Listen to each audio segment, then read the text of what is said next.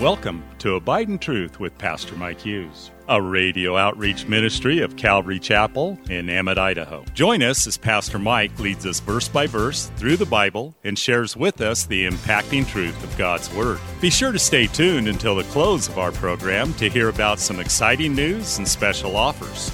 We'll also tell you how you can obtain a full length copy of this entire message. And don't forget, you can always catch up on Mike's teaching on our website at ccemmett.org. We're currently going through the book of Luke in a series titled The Uncommon Gospel. So grab your Bible, turn up the volume, and follow along with us. Here's Pastor Mike. Turn your Bibles to Luke chapter 9 this morning, is where we're at as we go through the Bible verse by verse, and we're in a message titled Power. It says here in verse 1 then he called the twelve disciples together and gave them power and authority over all demons and to cure diseases. And I can imagine that these guys have been absolutely blown away at all that Jesus was able to do. And I'm pretty sure they had no idea that what he would suggest at this point. Okay, you guys come to me. I'm going to give you now power to heal diseases, to raise the dead, to cast out demons. It's interesting when you get unexpected power. You know, I, I, remember this happened to my son not too long ago. We were driving along and I said, Hey, we're, we're going to go to this parking lot. I'm going to let you drive. Well, he, he'd never driven before, but he had his permit. He just got it. And we were getting ready to, we hired somebody to come and it was going to be a couple weeks before they came. And so I figured he probably should get the pedals figured out and, you know, maybe get a feel for the steering before he just jumps behind the wheel and this poor lady has to deal with all that. So I figure I'm going to take him to the parking lot and I'm going to let him sit in the driver's seat. And he's like, really? And I was like, don't make me change my mind, you know? and so I get out and I get over there. I didn't realize how much I was taking my life in my hands. You know, you think in a parking lot, but he couldn't figure out the pedals at first and he was trying to do both at the same time with both feet. And I, I finally got him, you know, to where it was halfway decent. He kind of figured out what he was doing so that it wasn't such a tragedy when he got in, into the car. But, but sometimes it is, it's unexpected power when it's given to somebody. They don't realize what it's going to mean for them. And, and, and maybe when we read this, we think to ourselves, wow, uh, wouldn't that be something? Wouldn't that be cool just to be given power as Jesus' disciple? And, and yet, you have been. it has been given to you. At least it's been promised to you. Remember what Jesus said, and this is probably the most outrageous verse of all the things that Jesus said. And he said a lot of outrageous things when we think about ourselves and, and our relationship to him. But in John chapter 14, verse 12, this is what he said. Most assuredly, I say to you, he who believes in me, the works that I do, he will do also. And greater works than these he will do because I go to my Father. Now, during this time, he's been talking about the Holy Spirit who's going to come. He's going to empower them. And, and then he says something like this. Now, I, I, will say that a better translation may be rather than he who believes in me, and some translations get this right, but a better translation might be he who trusts in me. He isn't talking about all those who are his believers and followers. Obviously, we look at the life of many Christians and we don't see any power whatsoever displayed within their lives. But I think he's saying those who trust in me, those who venture out in faith, those who seek him and put themselves out there to do the impossible will do the things that he does and even greater things. You know, I don't, I don't think that we, we necessarily think of ourselves that way, but this is what Jesus has said. And yet you look at the lives of some Christians, not many, but some Christians, of course, Jesus only had three and a half years to do all his miracles, but there are, have been Christians who have done and seen amazing things in their life by the power of the Holy Spirit as they trusted Jesus. And so notice it says, verse 2, it says, He sent them to preach the kingdom of God and to heal the sick. And so Jesus sends these guys out. And I want you to notice something. He didn't send them home to sit on their couches and watch their big screen TVs. He didn't even tell them, you know, hey, here's a, here's a tile. I want you to put this outside your house. Healings happen here. You know, come and get healed. He didn't, you know, he sent them out into, into the community, into the neighborhoods, into the towns. And, and they had to venture out. You know who most often gets to experience God do the supernatural. And I'm not saying you can't sit home and see God do the supernatural. I mean, it happens. You know, you can pray and you can see God do amazing things. But you know who gets to see it most often? Those who venture out. Those who, who sign up for the Cherry Festival and stand out there and talk to people about Jesus. Those who go on the mission trip. Those who actually get off of their couch and make the trip and make the journey. And yeah, it's hard. But when we do that and we venture out and we step out in faith, or we invite the stranger into our home or the orphan or the widow, we get to see God do miracles. Because it's not in the luxury of the Christian life that we experience those things. It's in the adventure of the Christian life that we experience those things. As we venture out to do those things, God meets us in the impossibilities. I, love that. Have you ever said, oh, yeah, I thought about doing that. Man, it's just so hard. That's where Jesus likes to meet us in the hard, right? You know, and they say, you know, God won't give you anything that you can't handle, right? And yet the truth is, is actually God gives you, every time God gives you something, it is oftentimes impossible. I want you to go do this.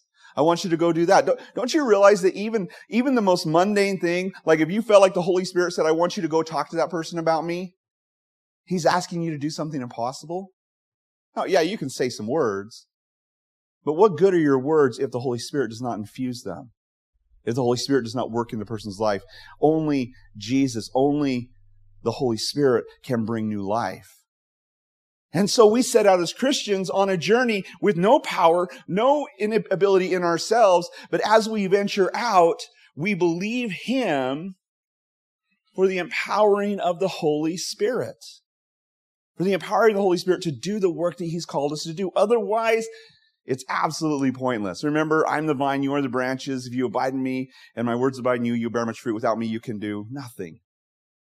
And so that would be the case with the disciples here. They had nothing. They had no power and he gives them power. In this moment, in this time, he gives them power to cast out demons, to heal the sick. And they go from town to town and do just that. Now, this would just be a temporary thing for them at that moment. But later he would say, I want you to wait for me in Jerusalem after the resurrection.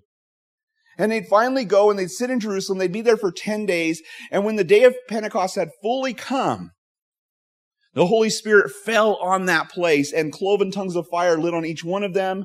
And they went out from that place as the place was shaken and a great noise of a mighty rushing wind drew a crowd. They went out and they began to proclaim the glorious works of God in other languages, languages they did not know, glossolalia, tongues. They began to speak the glorious works of God. And all these people who gathered around heard the good news, this glorious works of God in their own languages.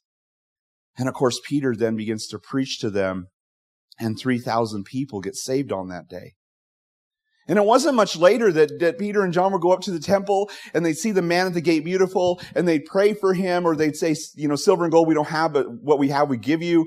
In the name of Jesus, rise up and walk. So I guess they didn't really pray for him, but they just commanded him. In the name of Jesus, rise up and walk. And the guy gets up and he walks and he leaves. He praises God. He's, he's there in the temple. Everybody saw him and 5,000 people get saved.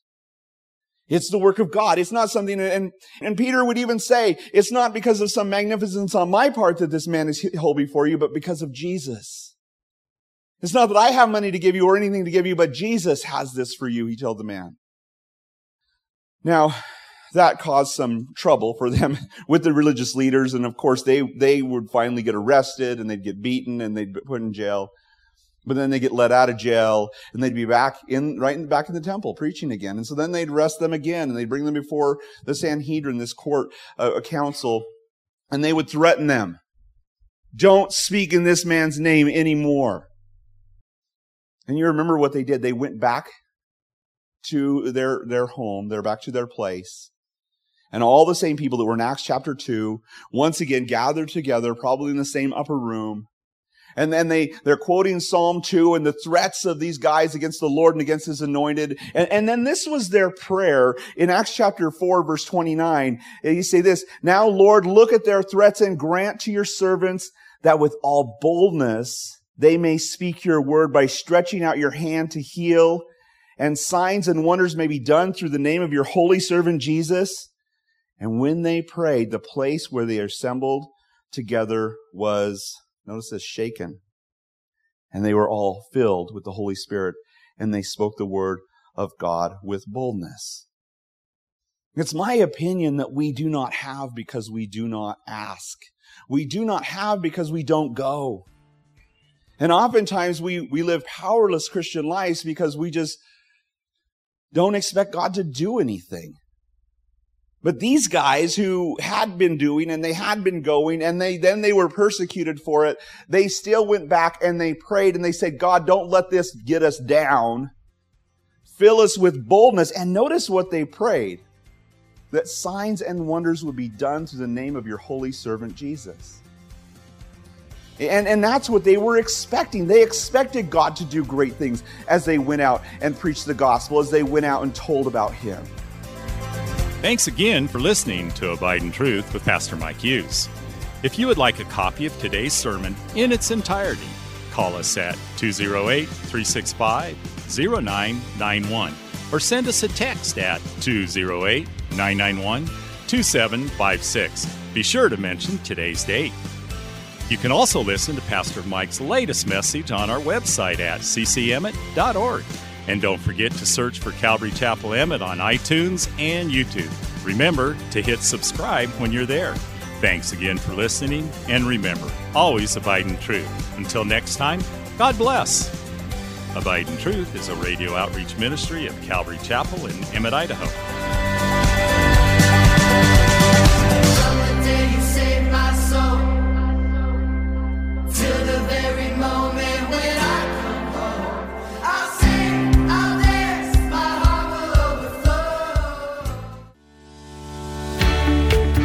Calvary Chapel of Emmett would like to invite you to watch our services live on Facebook.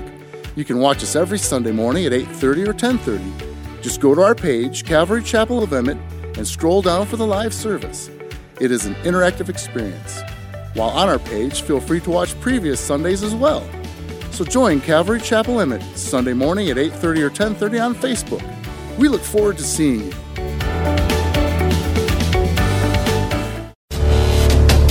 Calvary Chapel of Emmett would like to offer you a free gift for joining us today. Right Now Media. Right Now Media has been called the Netflix of Christian Bible studies. With over 30,000 Bible study and discipleship videos, there's even tons of Christian cartoons for the kids. To get your free account to Right Now Media, just visit our website at ccemmett.org forward slash right now. That's ccemmett.org forward slash right now. And God bless.